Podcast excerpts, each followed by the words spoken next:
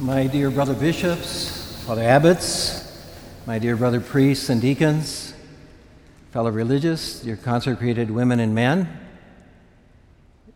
beloved seminarians, and brothers and sisters in Christ. Welcome to the Mass of the Blessing of the Oils. I'd like to, at the beginning of my reflections, welcome in a special way those who Jesus will touch during this next year through the oils that we will be blessing this morning. Those of you who are catechumens who will be baptized in the Easter season. Those of you who are preparing for confirmation. I know there's a lot of young people in our community this morning preparing for that sacrament. A special greeting to the transitional deacons whose hands will be anointed with the, with the oil of chrism at their ordination to the priesthood next month. And finally, welcome to those of you who are old and sick. Uh, old people like me, and those who are sick who may be anointed with the oil of the sick sometime during the course of this year. This Mass is a reminder to us that Jesus loves us very much and wants to meet us and touch our lives through the sacraments that we celebrate in the church. It's important to remember that the foundation of sacramental life and sacramental theology in the church is creation. You know, God made us, He made us with bodies as well as spirits. God is a creator of all things, things that are visible and things that are invisible. And those of us who are human beings are a mixture. We are spirits with a body. We're not bodies with a spirit, but we're spirits with a body. And in order to communicate with us, God takes us where we are and uses not only invisible things like words to touch our lives, but uses visible things like water and bread and wine and oil to communicate with us and to share with us his love. All of the seven sacraments are a combination of material things and spiritual words. And Jesus comes to us with the power of his death and resurrection in those sacraments, with things that we can see and words that we can understand. One of the things that we see in four of the seven sacraments of the church is olive oil, which is a symbol of God's choice and a symbol of His making things holy, of His consecration. God chooses us, and He makes us holy by the action of the Holy Spirit through the vehicle of the blessed oil which we will bless in today's celebration. By the touch of Christ, the oils that are blessed today become a river of God's grace. And we thank God for that gift. In baptism, all of us, whether clergy or laity, all of us become Christians, which literally means those marked with oil those who are anointed. By the oil of the sick, which we will bless today, we are healed. By the oil of catechumens, we are made strong. And through the oil of sacred chrism, we are chosen, set apart, consecrated to the purposes of God. This healing, strengthening, and consecrating also describes the role of priests, who we honor in a special way in our liturgy this morning. At the end of the liturgy, the blessed oils are given to the priests to bring the healing, strengthening, and consecrating of Christ to the parishes of our archdiocese. My dear friends, the priesthood is a great gift and a profound mystery. A mystery which the church asks us to focus our minds on this morning. In the sacrament of holy orders, God makes these men who are before you today his own, and through them continues to give himself to his people. God chooses priests in order to give himself to his people. My brother priests, today I want to speak to you about our friendship with Jesus Christ. In the Gospel of St. John, Jesus said to his chosen apostles, whose place we take in the church today, I have called you friends. Friendship with Christ is not only a priestly prerogative. All of us here, from the youngest to the oldest, whether clergy or laity, are called to friendship with Christ. That is at the heart of being Jesus' disciple. But just as a bridegroom chooses a special and close friend to be his best man, we believe that Jesus chooses priests, these men before you, to stand with him and next to him in the marriage between his bride, the church, and Jesus Christ. What John the Baptist says about himself is also something that we can say about priests. To quote St. John, he who has the bride is the bridegroom, the friend of the bridegroom, standing by and listening for him, rejoices elatedly at the bridegroom's voice. Some of you know this, but most of you probably don't. I have the privilege of sharing life with a group of religious sisters of the community of the Sisters of Mercy of Alma, Michigan. They care for me and for my household. I have eight of them who influence my life every day.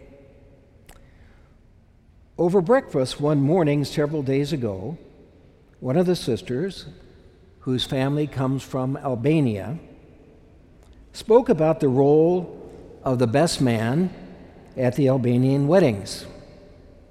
He is called a, jever, a Jevrerai. I hope I pronounced that right. Jevrerai. She said that a Jevrerai is even more important than a best man. In ages past, it was not uncommon for a potential bride to be stolen by another clan. So a man of honor, strength, courage, and tenderness was chosen by the bridegroom from among his friends to be the protector of the bride to the point of giving her life, giving his life for her if necessary. It is a great honor and a true sign of trust and friendship to be chosen by the bridegroom for this service. My dear brother priests, we are, we are the Jevrerai of Jesus in his church. We are called to share in Christ's nuptial love for his bride, to love the church as he does.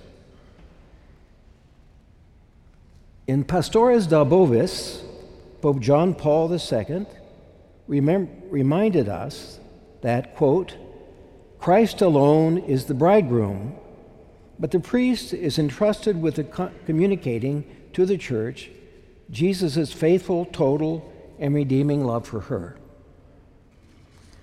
This means that the priest, while remaining a member of the church always, is, in virtue of his configuration to Christ, the head and shepherd, one who stands in, in the service of the spousal, spousal relationship of Jesus with regard to the community. Now we have to ask ourselves What does this practically mean? I have four points that I'd like to ask my brother priest to reflect on this morning.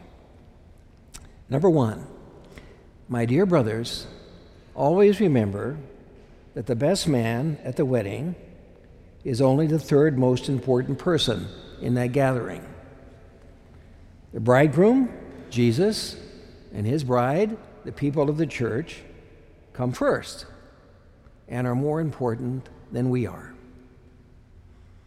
Jesus and his church come first and are more important than we are. And if we live, if we live that notion out faithfully, we will serve the church and Jesus very well. Number two, our place in the wedding is standing near the bridegroom. Near the bridegroom. Jesus not only loves us, but wants to have the bond of friendship with us. Friendship is a reciprocal love, one between two, two persons. Jesus has chosen us as friends in order to make known to us all that, the, that he has heard from the Father. We, on our part, in order to be friends of Jesus, need to make the words of St. Paul our own.